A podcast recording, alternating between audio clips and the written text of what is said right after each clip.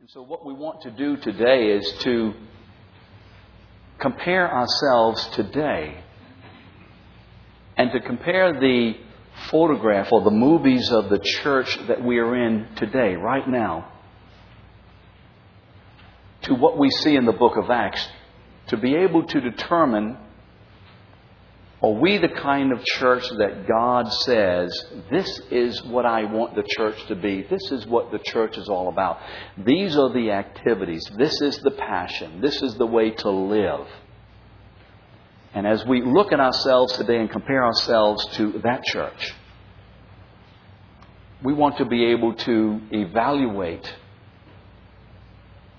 not for the purpose of browbeating and chastising ourselves, but to the purpose that where we see that we need to be growing and maturing and changing, that we would seek the Lord in this area or in any particular area and allow Him by His Holy Spirit to bring us today into conformity with what He wants the church to be as we see it in these first 30 years of history in the book of Acts. And as we listen today, our prayer is that we not just be here to accumulate some information and to make an assessment on the presentation of the speaker, but that we would be here asking God to touch our hearts, to change our lives, and to make us the people that He wants us to be for His blessing and our blessing. So would you join your hearts together with me in prayer this morning, Father? Father, we are so thankful that by our words and by our testimonies, and really, Father, by anything that we do, we cannot change ourselves or one another. Father, this is your work of the Holy Spirit. Father, you must change our hearts. You must change our attitudes and our motives. Father, you must minister to us, bringing us to a place that you want us to be in which you are well pleased. Father, you're the one who must correct deficiencies and overcome weaknesses and deal with sin. And so, Father, in this particular area this morning, as we share concerning the restoration of mercy ministry in the church, Father, our prayer is, would you speak to us? Would you give us revelation? Not only about ourselves, but mostly about your heart. And Father, not only give us revelation, but then would you bring us into conformity as our lives would be lived in such a way as to please you in this and in every area of our life with you. Father, this is your work. You need to do this. I cannot do it. If it's going to be done, you must do it.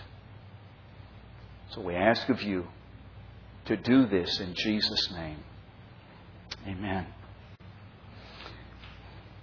We want to share this morning concerning the restoration of Mercy Ministries in the church. And as we begin to do so, I want just to give a couple of definitions which I have used Webster's Dictionary for this. What does the word mercy mean? According to Webster, the word mercy means a compassionate treatment of those in distress. A compassionate treatment of those in distress. How many of us have ever been in distress? And when we were in distress in whatever area of life it was, how many of us were very thankful for someone to come to our aid during a particular time of stress?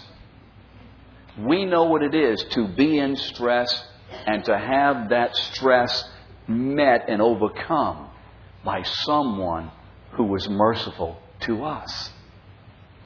What does the word ministry mean? The word ministry is an activity through which something is accomplished. It's the avenue in which the mercy or the relieving or the ministry or the dealing with the stress is accomplished. It's the vehicle of meeting the need. And so really when we say Mercy Ministries, what we are saying is it is God's compassionate treatment of those in distress. And I would have to believe that every one of us has been in some sort of distress at some time in our lives. And therefore, every one of us has been a prime candidate for the mercy ministry of God in our lives. In fact, for those of us here this morning who are saved, whose sins have been forgiven and whose home is heaven,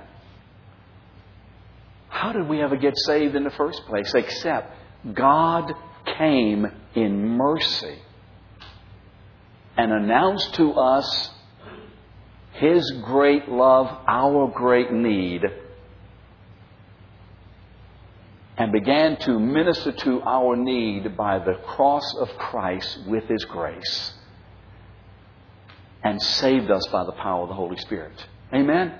Why are we even here this morning worshiping and celebrating our God? We are the rich recipients. Every one of us who are saved, we are the rich recipients of the personal and active work of God's mercy ministry in our lives. Is mercy ministry important to us? Yes, it is. And so, you see, the heart of mercy ministry is God's compassionate dealing with and treatment of our needs.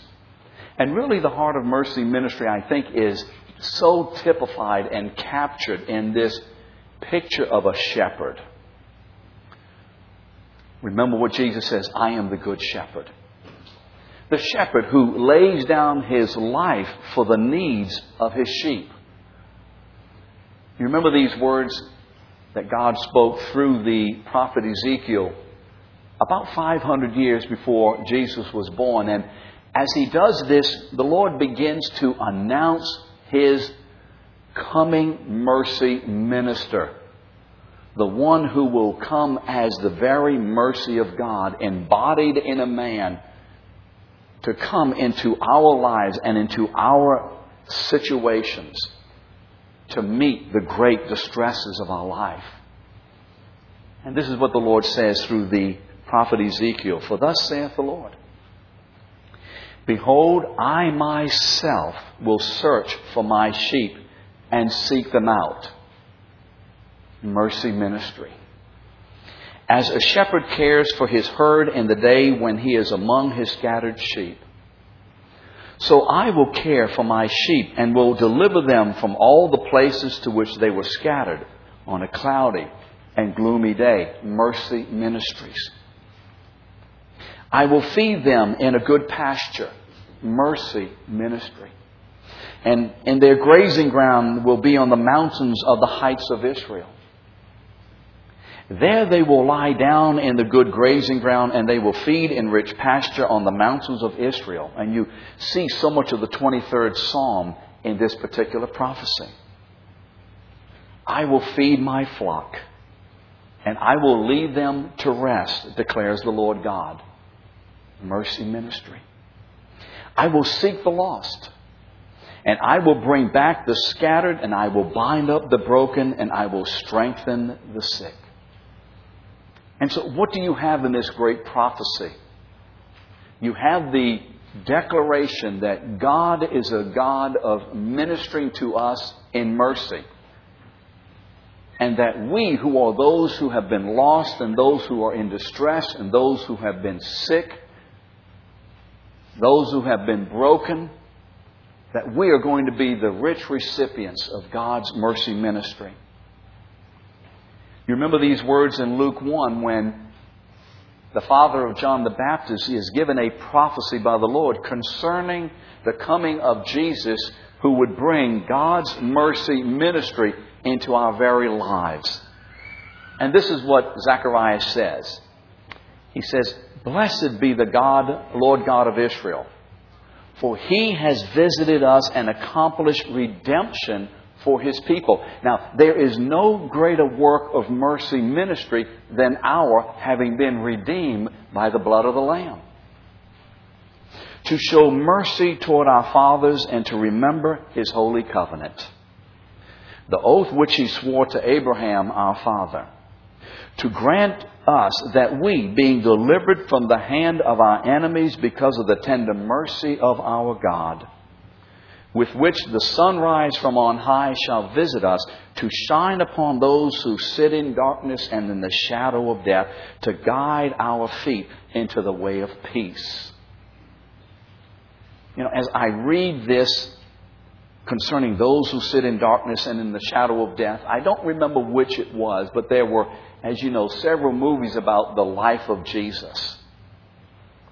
And I remember a poignant episode in one of those movies where Jesus is being portrayed as a young boy, perhaps 10 to 12, 13 years old. Perhaps it's the time when he went into Jerusalem with his family.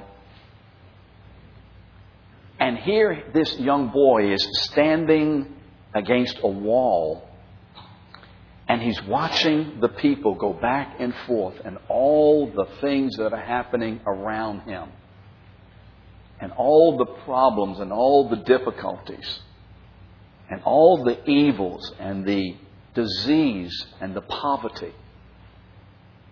And this prophecy announced that in the midst of man's greatest need, God will reach out through his Son to meet our needs through his great mercy. You remember in Ephesians chapter 2, Paul says in the first three verses, he gives us a description of our life before Christ, and it's a terrible description of death and darkness and utter hopelessness.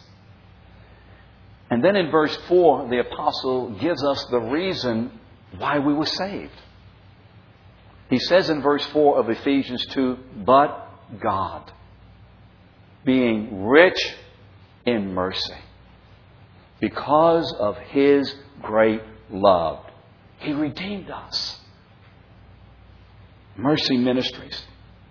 The Apostle Peter tells us in 1 Peter 1:3, "Blessed be the God and Father of our Lord Jesus Christ, who, according to his great mercy, has caused us to be born again to a living hope in the resurrection of Jesus Christ from the dead." And even after the resurrection, you remember when Jesus was about to be taken back into heaven, he gives a final command to the church, to his disciples. And remember what he says in Matthew 28. He says, "All authority in heaven and earth has been given unto me. Go ye therefore and make disciples of all nations." And you see, the going and the command to go was a command to go to do two things. And those two things were this: to preach with words the content of the gospel, to explain the necessity and the reason for the death of Jesus, and to proclaim his resurrection. But then not only to proclaim his resurrection with words, but then to proclaim his resurrection with deeds of mercy in the power of the Holy Spirit. So you see that the gospel was proclaimed from the very beginning in two major areas: the necessity of a description or a group of words or an explanation of what has happened, so people can get an understanding in themselves exactly how they relate to God and how they are to relate to him as he is related to them through Christ. But then not only an announcement that Jesus is alive, But the announcement of his resurrection through the power of the deeds of mercy into their lives, which caused the power of the resurrection to be real in and among them as they were ministered to by these recipients of the mercy of God. How have we been saved? I believe that many of us were saved and were impacted not only by words, but by deeds of mercy from God through the church.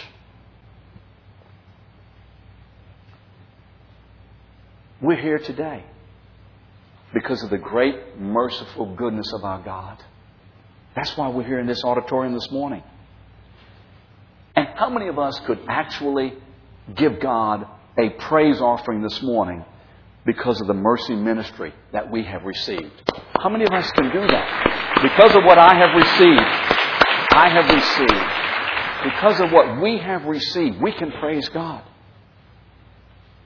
Now let's talk about the purpose and the impact of mercy ministries as it looks like in the book of Acts. When you read the book of Acts in chapter 2 especially, you had the account of the birth of the church. You remember the day of Pentecost. And as the Holy Spirit has moved upon these 120 men and women in the upper room, He immediately moves them from the church activity or the building in which they are in, and He moves them out into the streets. An immediate empowerment for ministry occurs in the church. But then the immediate impact and activity of that to bring the reality and the good of what God has done to affect the purpose of what God has done, they are moved out of the building, out into the streets. And thousands begin to be saved. How many would have been saved had they just stayed in the room and worshiped God and then left under normal conditions and going on home and how you doing? Good to see you. Hope you're doing all right. There wouldn't have been probably not many people saved. But you see, the Lord moved upon them and empowered them for the purpose of ministering the gospel in word and in deeds. And so they began to share their testimony with their words. And they began to demonstrate the power of the resurrection that they had testified in their testimony through deeds of mercy. And how did they do this? They shared their food. They shared their goods. They shared their homes, their money, their time. They shared their affections and care for one another and for the world around them. You remember in Acts chapter 2. And all of those who had believed were together and had all things in common. And they began selling their property and possessions and were sharing them with all, as anyone might have need. Acts chapter 4. And the congregation of those who believed were of one heart and soul, and not one of them claimed anything belonging to himself as his own. See, because mercy ministry recognizes that what we have received is a gift of God's mercy and is not mine intrinsically, but I have been the recipient of God's mercy in order for me to be blessed by that, so also I and we together may be a conduit for blessing others with the same mercy with which we have been blessed. But all things were common property to them, for there was not a needy person among them. Now, you know what that says, because we're too quick to go over these words. There was not a needy person among them. What kind of a society was this? This was a society which, when they said poverty, we don't even understand the word. You remember, we've been down to Mexico. We've been in other countries. Poverty in these other countries is radically different than what we think as poor. If you think you're poor, then leave this country and go somewhere else. That's the kind of society that they lived in. Desperate poverty. And yet, the Bible says this, that because of the mercy ministry and the sharing that they experienced and were willing to participate in, that there was not a needy person among them. Are there needy people among us today, even in this very church? There should not be. For all who were owners of land or of houses would sell them and bring the proceeds of the sales and lay them at the apostles' feet, and they would be distributed to each as any had need. And Joseph, a Levite of Cypriot birth, who was also called Barnabas by the apostles, owned a tract of land and sold it and brought the money to the apostles and laid it at their feet. Why do I mention Barnabas? Because you see, we begin to get an understanding and an insight into the power and impact of Mercy Ministries when we look at this man's life. You remember Barnabas? He was a part of the church. And he was so affected by the mercy of God and the activity of others in the church that he took what he owned, sold it, and brought it to the apostles and laid it at their feet. Okay? But then God began to work in this man Barnabas in spectacular ways. See, very much locking up in us, locking up or rather away from us, the ministry of God is this unlocking of ourselves to be involved in the ministry to others. And Barnabas, you remember, was the man who brought Saul, that newly converted Jewish man who was killing the members of the church. He brought Saul under his wing, and he mentored Saul, and he began to teach Saul and be with Saul and to help him, and began to minister to Saul. And then several years later, Barnabas goes up to the city of Tarsus where Saul is living at that particular time and brings him all the way down to the city of Antioch. And then the Bible says, and the Holy Spirit used Barnabas and Saul to be teaching and ministering in the church for a year, and then set these two men aside to begin what became the three greatest missionary outreaches the world had ever seen, as Paul and Barnabas begin to minister the mercy of the gospel and the power of the Word of God into the areas around them. And we are here today, recipients of the gospel of Jesus Christ, because men moved in Mercy Ministries those days, and we are the recipients of that work of mercy.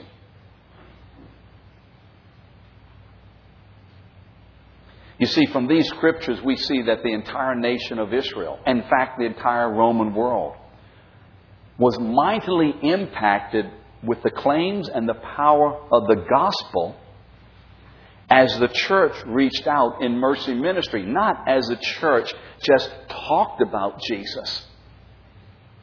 Not as the church just told people they need to be saved, but as the church took the message of the gospel and combine it with the deeds of mercy of the gospel.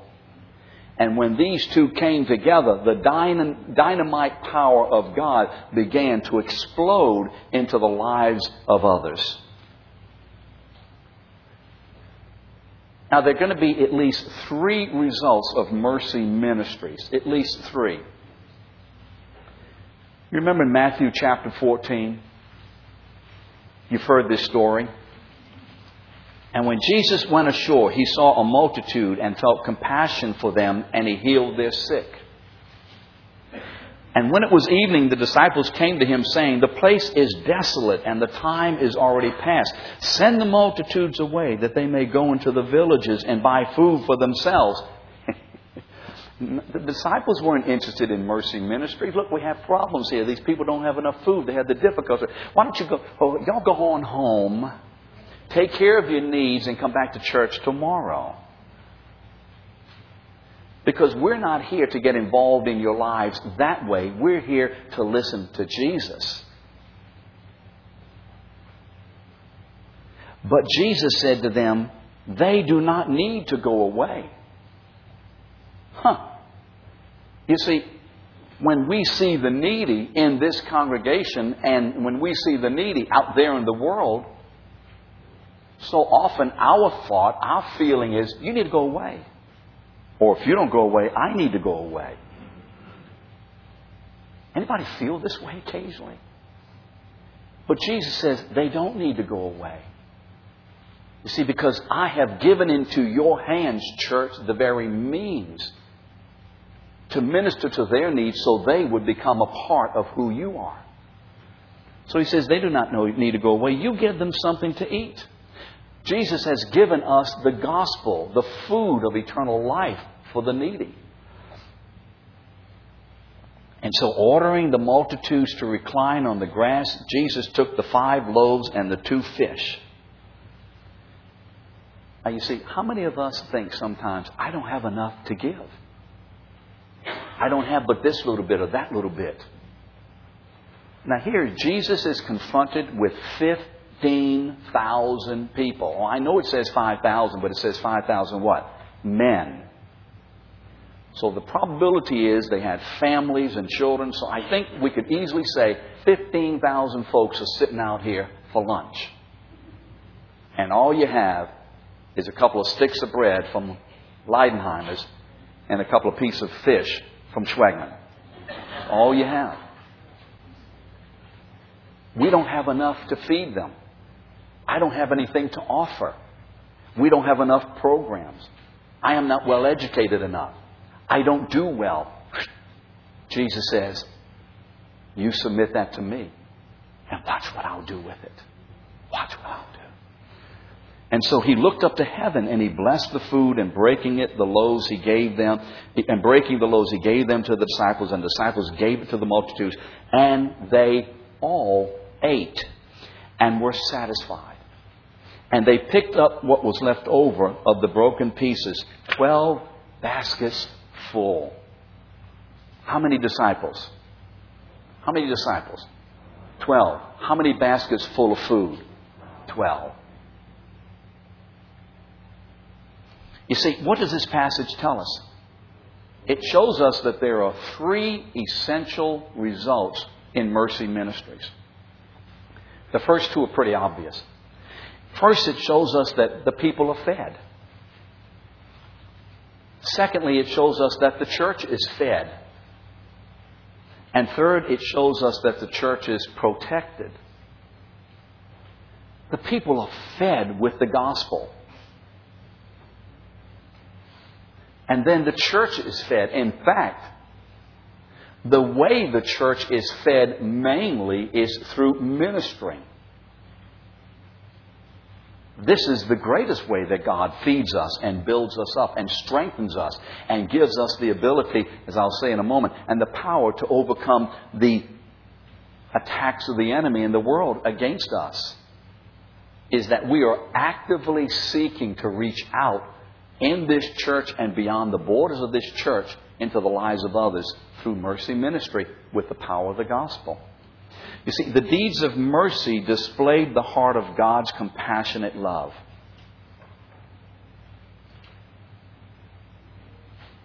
The people were fed. You've seen the movies. You've read the book. Everywhere Jesus went, there was never a problem about getting people to come hear him. What was the problem? There were so many people, there was a crowd control problem. Why did people from miles away and walk days to come to see this man? Why? I believe their deepest needs were being met by him. They came to see and hear this man say and do things that met the needs of their life that no one else could ever meet, for which they were always desperate. You see, it's his compassion was drawing them in to himself. His compassion was softening their hearts of sin. Do you remember the words in Romans chapter 2, verse 4?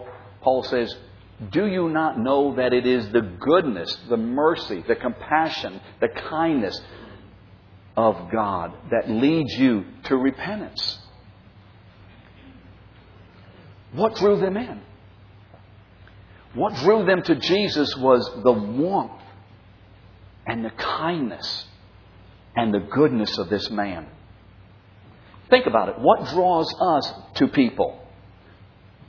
What genuinely draws us to want to be with someone? To want to talk to someone? To enjoy being in someone's company? The person who is critical and angry and nasty? The person with whom we feel comfortable and loved and accepted and who is embracing of us. Amen? Those are the people we want to be with, and they draw us in. You see, if Mercy Ministries is anything, essentially, isn't it not the goodness and the gentleness and the warmth of Jesus Christ reaching out to us to embrace us in His loving arms? Isn't that what Mercy Ministries is? Haven't many of us experienced that kind of work in our lives as God has done that? In fact, we even sang about that this morning. The fathering love of God. And you see, He accomplished this through Mercy Ministries. It's not that Jesus just puts His arms around us in any way, but we begin to experience, and the world begins to experience, the loving, powerful embrace of a great God that will overcome their sin and bring them into the kingdom of heaven through the avenue of Mercy Ministries.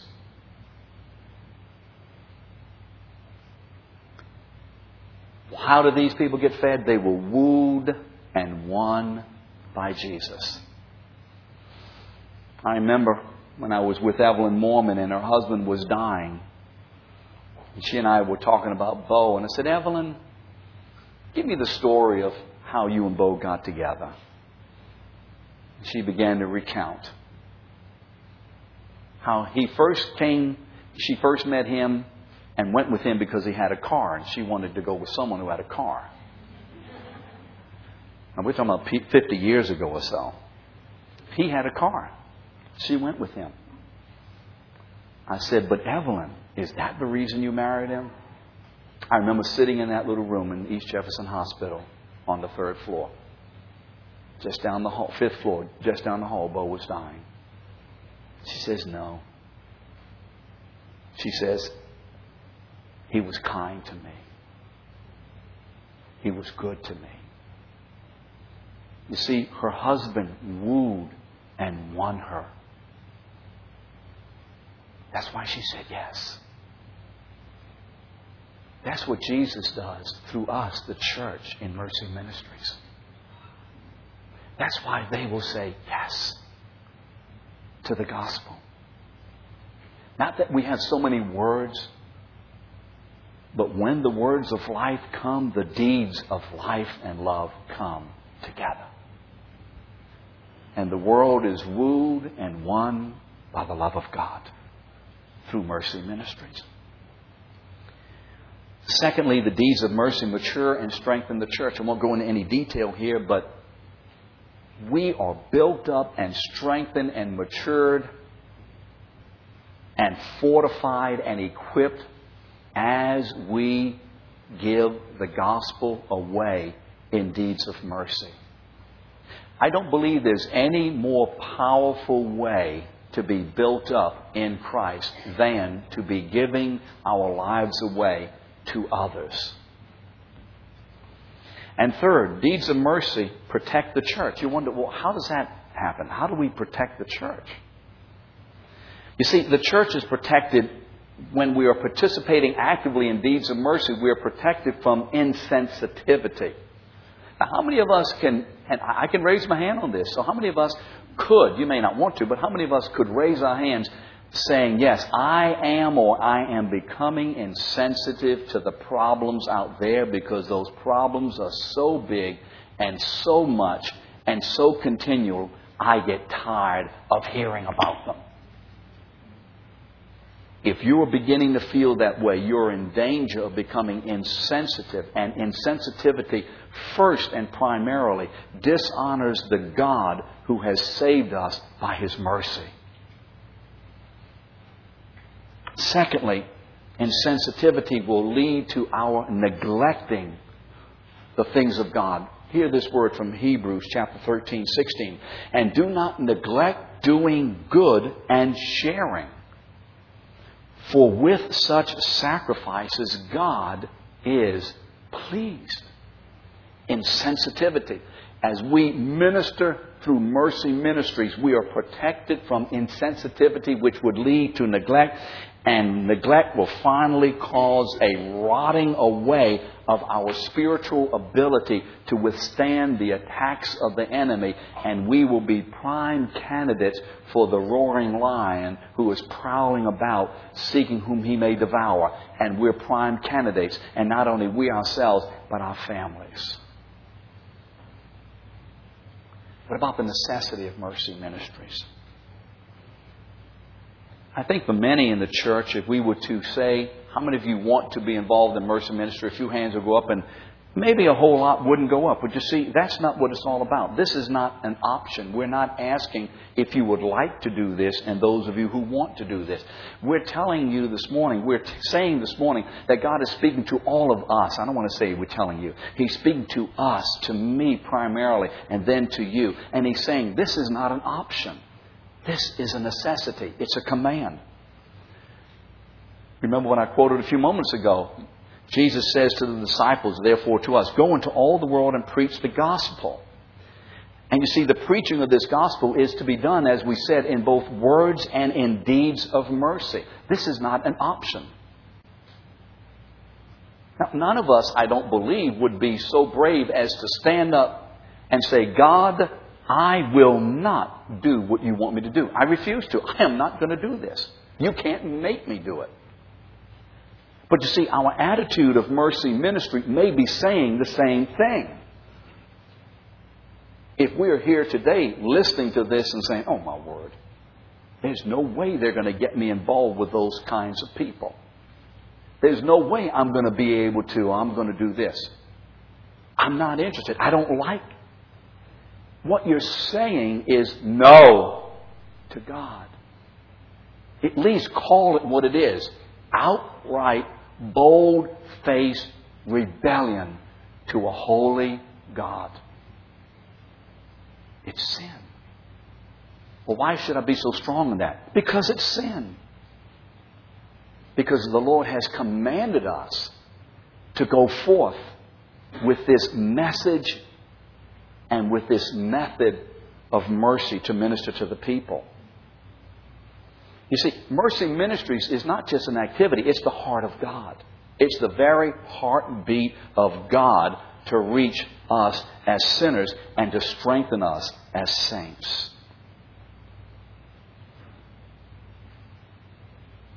You know, sometimes we may think, I can get away from all that. I just want to get away from all that stuff. I just don't want to have anything to do with it. I'm going to move over here or go out there or go this or do that or whatever. I'm going to have this. But I just don't want to have any part of all that stuff, those people. And sometimes we think that if we can get away and not have anything to do with it, by ignoring it, we believe that we can insulate ourselves and protect ourselves from the darkness and the damage of that world from intruding into our lives. But the truth is exactly the opposite. Darkness, you see, is not a static state. It's an active and malevolent power. And it must be opposed directly, continually, through the power of the gospel, in the form of Mercy Ministries. If we believe by retreating or ignoring or not getting our hands sullied, that we are going to stay away from the effects of that world and protect ourselves and our families, we have totally missed the message of what God is saying in His Bible and through church history. You see, the history of the church shows that the darkness that is out there will enter the church if we turn our backs on the needs of the needy, either within the church or without the church. That darkness is coming in. You see, we must bring the light of the gospel. And we talked about light and salt a few weeks ago. The light of the gospel into the darkness of the world. And that is accomplished through Mercy Ministries. Just remember a couple of these admonitions from Scripture. In James chapter 1, the apostle says, "And this is pure and undefiled religion in the sight of God, to visit orphans and widows in their distress." Now listen to what 1 John 3:17 says, because it's a poignant comment that this man makes. Because I know that most of us would say, I know I'm saved because I received Christ, or I'm reading my Bible, whatever. But listen to how he connects the assurance of our salvation with Mercy Ministries. He said this, "And whoever has this world's goods." Now, how many of us have stuff? I need more hands to raise on this one. I need more hands for me to raise. I got too much stuff. We all have stuff. Whether your stuff is possessions or time or compassion or prayer, we all have stuff. And so he says, whoever has this world stuff, of course he's talking about physical possessions, and beholds his brother in need, looking out there and seeing the need, and he closes his heart against him, in other words, not going to meet the need. Listen to the question. How can it be said that the love of God abides in him? The apostle is equating our activity and our heart's desire and our passion for mercy ministry with the assurance of our salvation and the declaration that we are saved. That verse threw me a number of years ago. I remember when I first came across it. And it caused me to realize, oh my word, that God is about different things than I was about. And that actually shocked me and shook me, because I had never connected my lack of activity in the lives of others with being saved. But you see, salvation always has an activity connected with it. Always. And the activity is varied.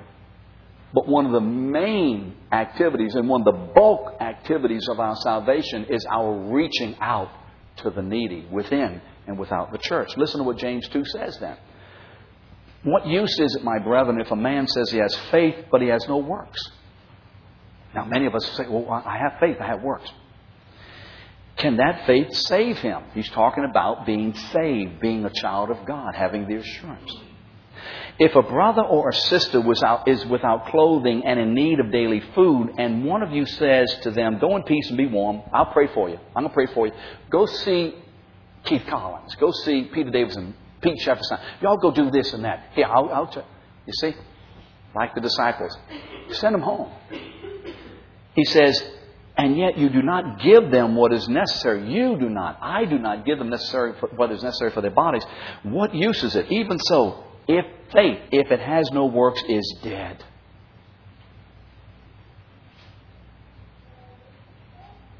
Now, as we continue to consider Mercy Ministries, let's make sure of one thing, because we have such a tendency when we see the needs of the world to begin to be socially active for the sake of people's needs. And the sake of people's needs is secondary. Meeting needs is God's means of proclaiming Himself as great through the gospel. The gospel is the primary focus, the centerpiece, and the power of Mercy Ministries. Why are we declaring today that Mercy Ministries is obligatory for the church? Why? because it is God's method of promoting and promulgating and preaching and ministering the gospel of Jesus Christ. And so we must make sure that we keep the gospel as our focus as we minister to others. This is not just another social activity of our becoming involved in the needs of people and causing us to be feeling good about that. Government agencies and charities do that. We have a different call. We have a call to take the gospel to people. And the method of doing that is embracing them in the love of God through Mercy Ministries. See, today the church and the gospel, and I think you would agree with this, have become increasing objects of ridicule and disdain. Have you seen that on television? Where the gospel and the church are kind of like made fun of and, why? Well, first of all, what's the problem? Because God is seen to be unimpressive at best and perhaps even non-existent at worst. That's what's happening. The world is listening to our words, but when they look at our deeds, they know the two don't go together. And they know that that kind of a God is unimpressive. And that we are deceiving ourselves and others. Even the world knows better. Why?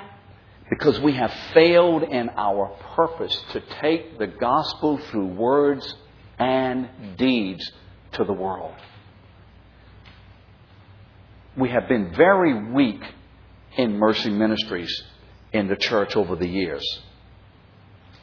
Because what happens when Mercy Ministries begin to impact the world? What is the result in the world? The people were amazed by God. Remember this from Luke. And they were all amazed at the greatness of God. When they saw the works of this man, Jesus, and heard his word, they were amazed. Can that be said about us today? Is the world falling back with amazement? They were filled with awe. Jeff talked about awe last week. This awesome emotion of dread and veneration and wonder. Are they filled with awe? And when the multitudes saw this, they saw the deeds of Jesus. They were filled with awe and they glorified God. Is that what's happening? What is the result of Mercy Ministries in the world? People believe the gospel. And those who were they believed. And that city, and from that city, many Samaritans, remember, because of the woman's testimony, believed. Why? Because Jesus reached into her life in mercy. What happens when the world sees Mercy Ministries and experiences the gospel and Mercy Ministries? They worship God. It elicits worship of God. And those who were in the boat worshiped him, saying, "You are certainly the Son of God." And then they experience the feeling of awe that Keith talked about several weeks ago from Romans 11:33. That awe of God, that wonderment. And Acts 3:10, and they were all filled with the awe or the wonder. This is the response of the world to Mercy Ministries. And the question I think we have to ask ourselves this morning is that happening as a result of what this church and I as an individual and we as individuals are doing in our lives? Do we see these kinds of reactions all around us? We may see little bits and pieces, but do we see it in the same way and to the same extent and with the same power that the early church, when thousands were being saved because the church was reaching out?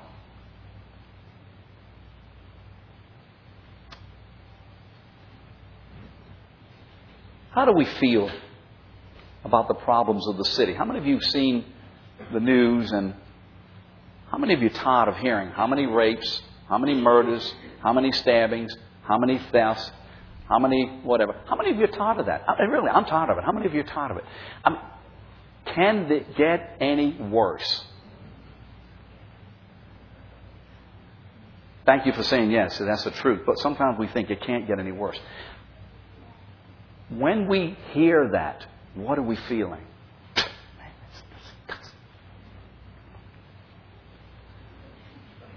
You know, how do we feel about the conditions of these people? Imagine it. Stinky people. That's how we feel. How do we feel as a congregation when we talk about the city of New Orleans? How do we feel when we talk about New Orleans?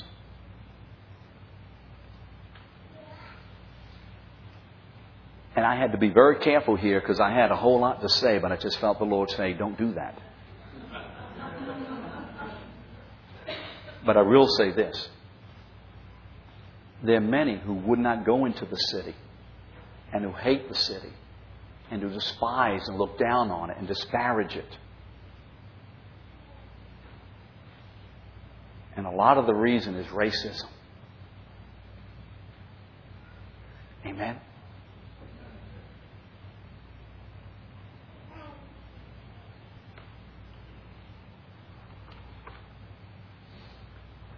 Let's consider what Jesus' attitude would be.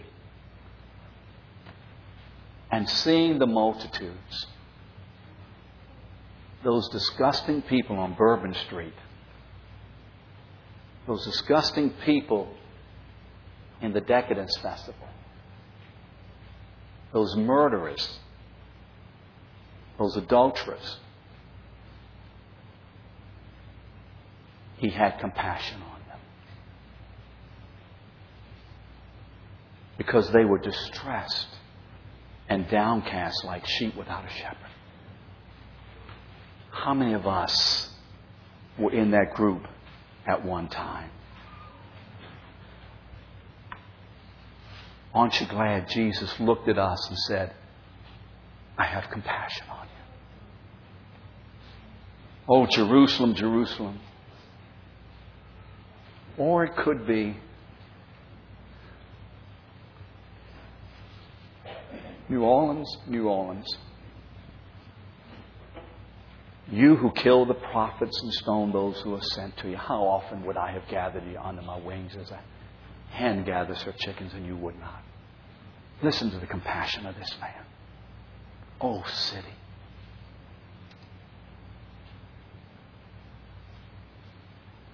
For God so loved the world that He gave His only begotten Son, that whoever believes in Him should not perish but have eternal life.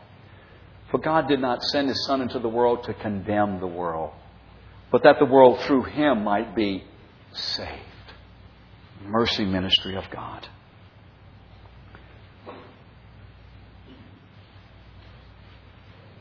What does mercy ministry look like?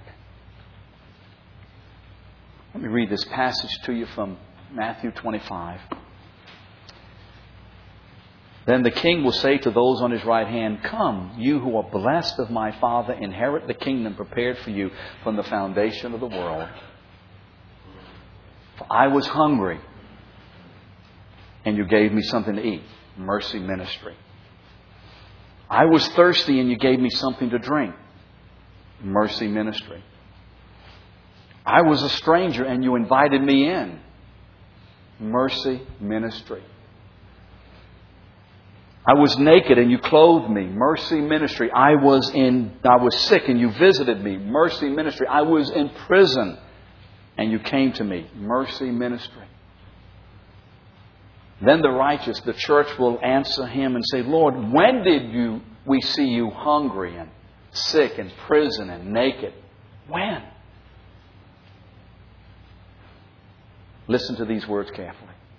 And the king replied to them, inasmuch as you have done it unto the least of these, my brethren, you've done it unto me.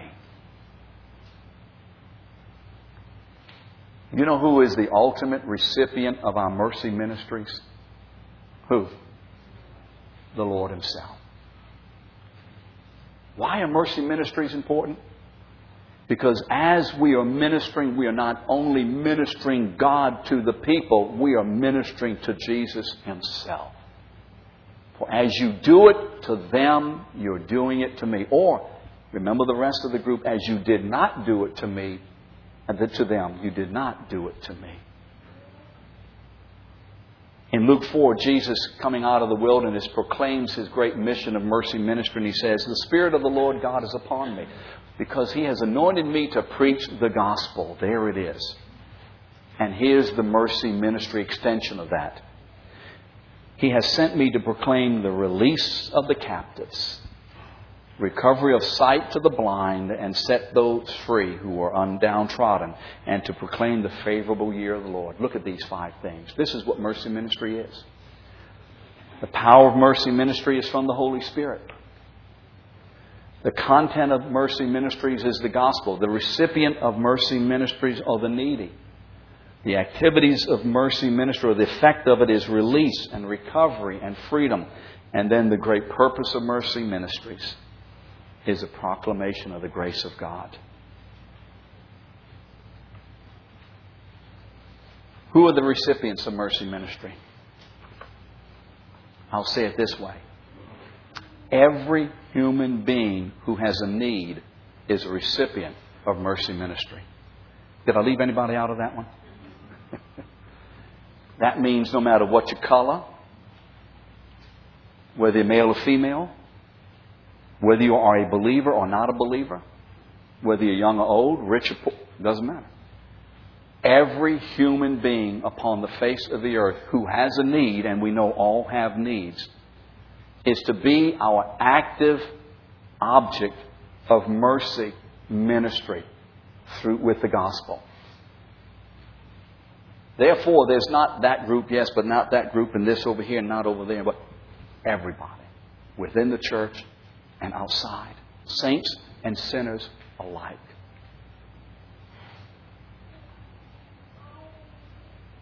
We believe, it's not a strong enough word, we know that the Lord wants to open the doors of this church wide to mercy ministries, that the gospel may be able to flow through these doors from this church, being ministered in this church, to those folks out there, so they also will be able to receive the refreshing of the Lord. We need to have an open door policy here. We've drifted from mercy ministries. I think many of us have. I think we have.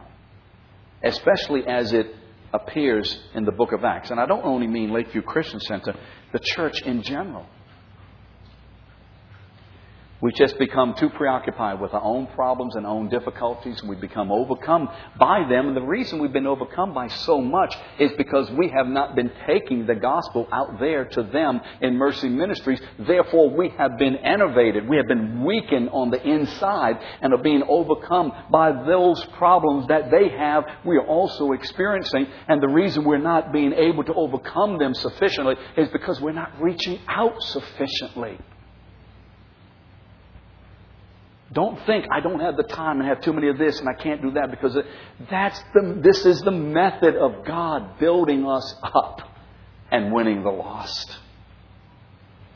How willing are we to actively embrace and participate in mercy ministries is an important question that we have to ask this morning.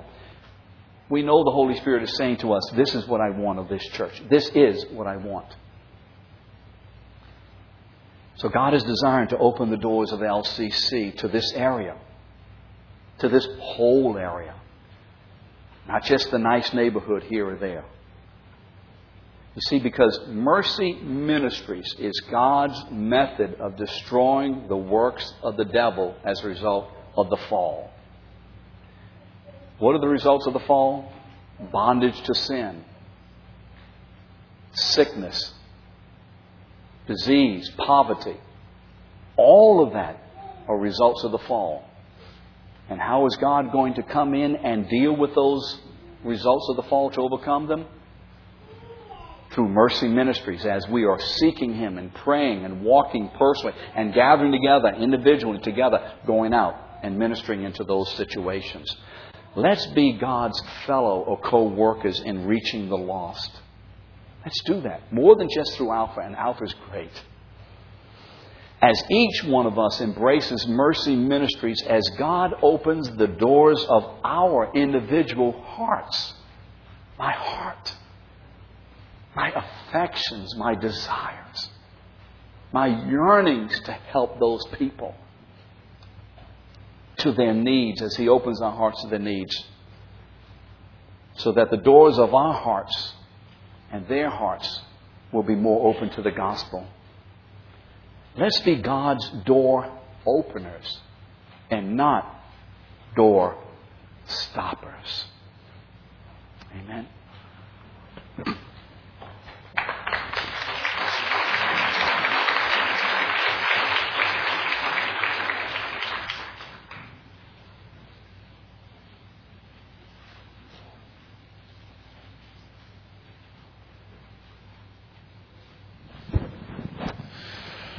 I want us to pray together this morning, and just in preparing for today's message.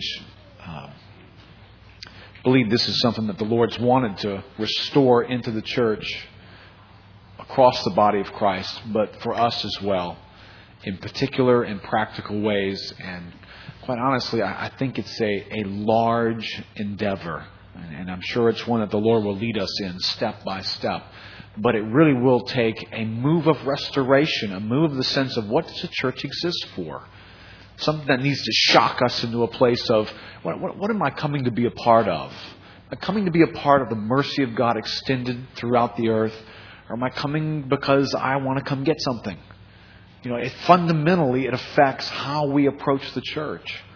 And today I want us to pray, and really I think today was just groundbreaking. I think it was a groundbreaking message. I think we're to pray in a groundbreaking way. And I'm going to ask us to pray in two directions. One would have to do with us corporately embracing the purpose of God in Mercy Ministries. And also that the Lord would begin to deal in our own hearts individually. That the makeup and the fiber of who we are will be affected, because each of us own a sense of wanting the mercy of God to spill out into the needs that we're aware of. I was sitting there, Gina was reminding me about a little bit about Brian's story, and there's just so many details that are amazing. But she'd reminded me when he first came to church, the first day he came to church, he wore a man's coat and an overgrown pair of shoes because he didn't own any clothes he could go to church in. When we went and did a trip to the beach with the youth, and he had never been to the beach. That was his first time ever going there. And when you see a life that's been touched and affected forever, and you realize there's lots and lots more folks like that, that the church is supposed to be the vehicle for the gospel. What's most important about Brian Johnson is not that some young boy from the inner city community got loved on by somebody who lived in the suburbs. What's most important about his life is that his name is written in the Lamb's Book of Life. And mercy was just a means of delivering the message. And guys, the church needs to either be something or stop being called the church. I mean, there's so many of the things we're talking about in this restoration series. These things are what the church really is. And if we're not going to be these things, then let's call ourselves something else. Nice people who gather and talk about God. Let's change the name. Lakeview Christian Center, nice people who gather and talk about God.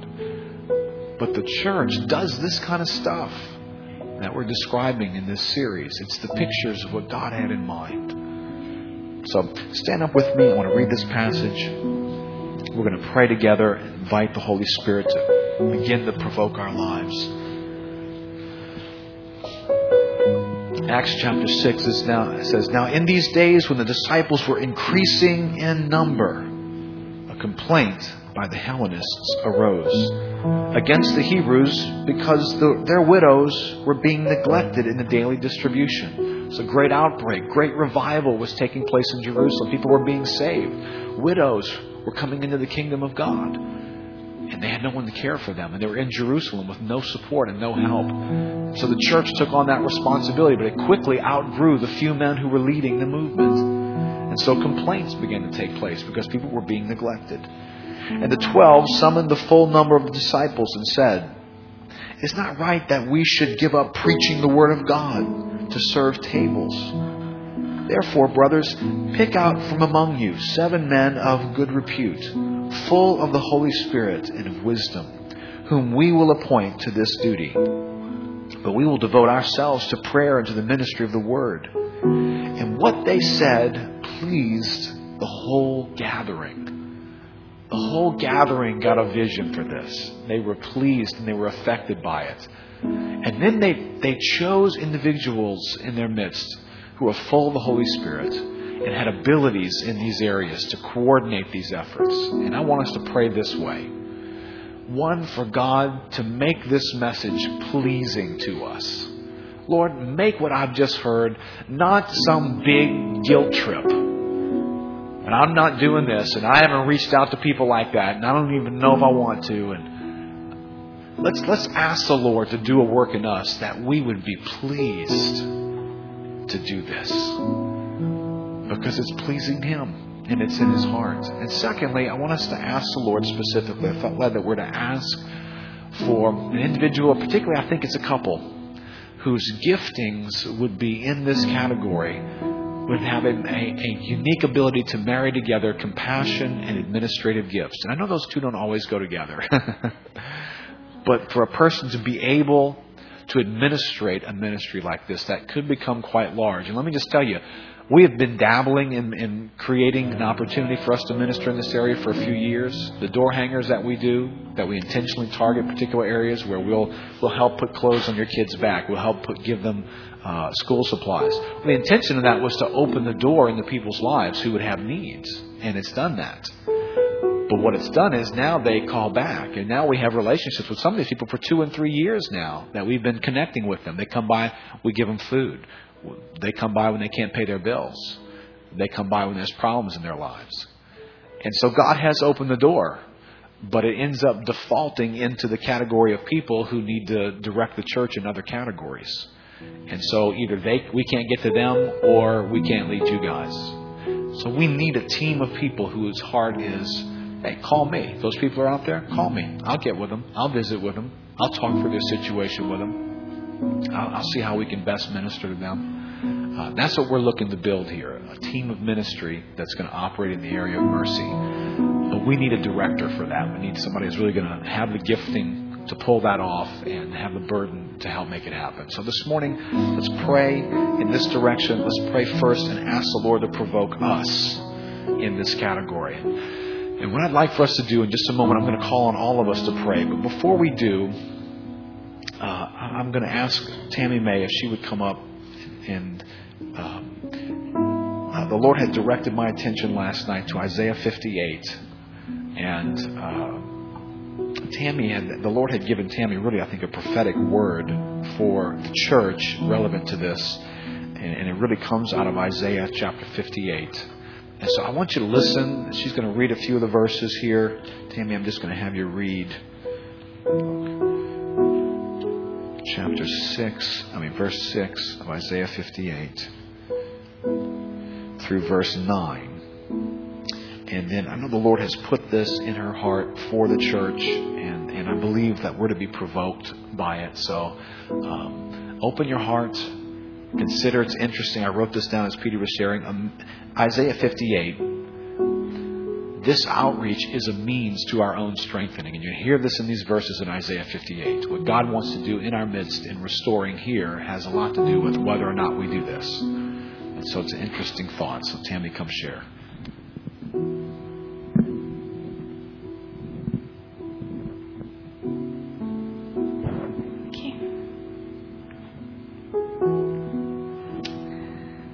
Recently, while praying concerning revival of the church, or restoration of the church and revival of the lost, felt that the Lord led me to this chapter.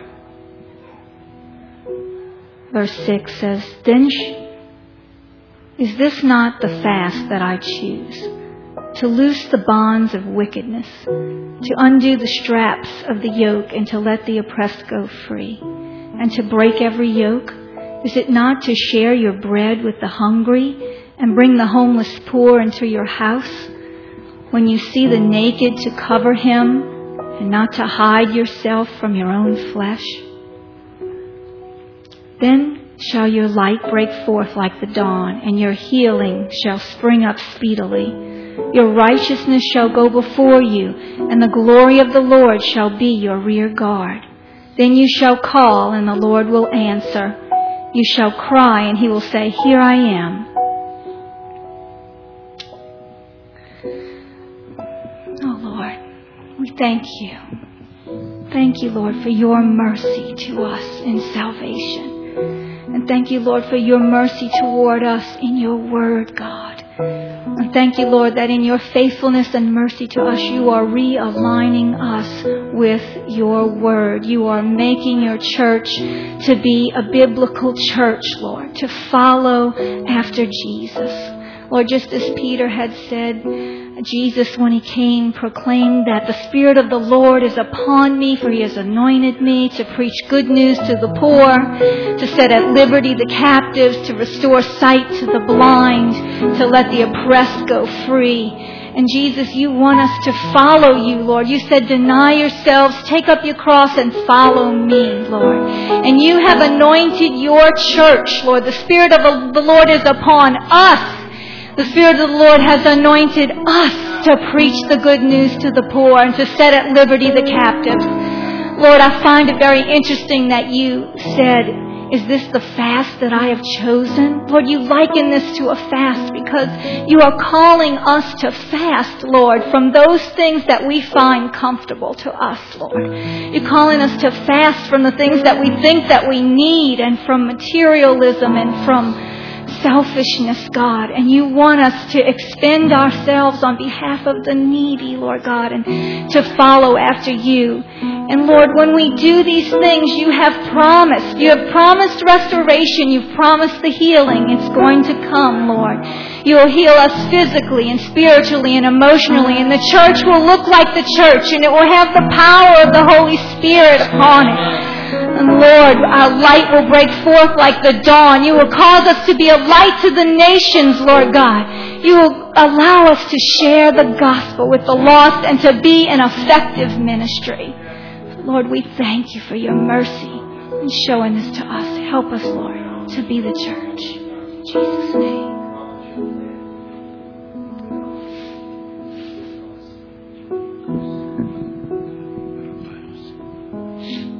I want us to lift our voices and let the Lord provoke our hearts. I'm stirred. I was thinking, William Booth said this. Some people want to live within the sounds of chapel bells, but I want to run a mission a yard from the gate of hell. That's the church. And if that's not resonating in us, then we're needing to ask the Lord, Lord, I'm needing some work of restoration in here so that my faith is going to be spent in the right place for the right cause, for something glorious to be offered to you. So what I want to ask us to do, and if there's something in this passage here, and I'm not going to take time to tweak it out, but there's the Lord working as we go in this passage. It's not as though the Lord says, hey, y'all, I'm going to do this and then y'all go. It's kind of like, go and I'll do it. It's not wait and then go. It's go and I'll do it. You do that, I'm going to be doing this as you do that. So it's like God in the midst of us. And I believe sometimes provoking our hearts in prayer has a similar dynamic to it. And when we begin to call out to God is when your heart begins to get provoked. It's almost like, well, no, God, provoke my heart. And then I'll call out. No, you begin to call out to God, and you find God begins to provoke your heart all the more. And so let's do this morning. I believe God wants to break some ground, and maybe the fallow ground needing to be broken is right here in our own hearts. Well, let's ask the Lord, Lord, break our hearts, and we're going to become a people of mercy, a people to minister your mercy in this community. So let's begin to lift our voices before God. Right now, let's just pray for ourselves and for the church out loud. Lord. Come, God, into our midst, into our hearts, and provoke us with a love that is holy, a love that is sacrificial, a love that is divine.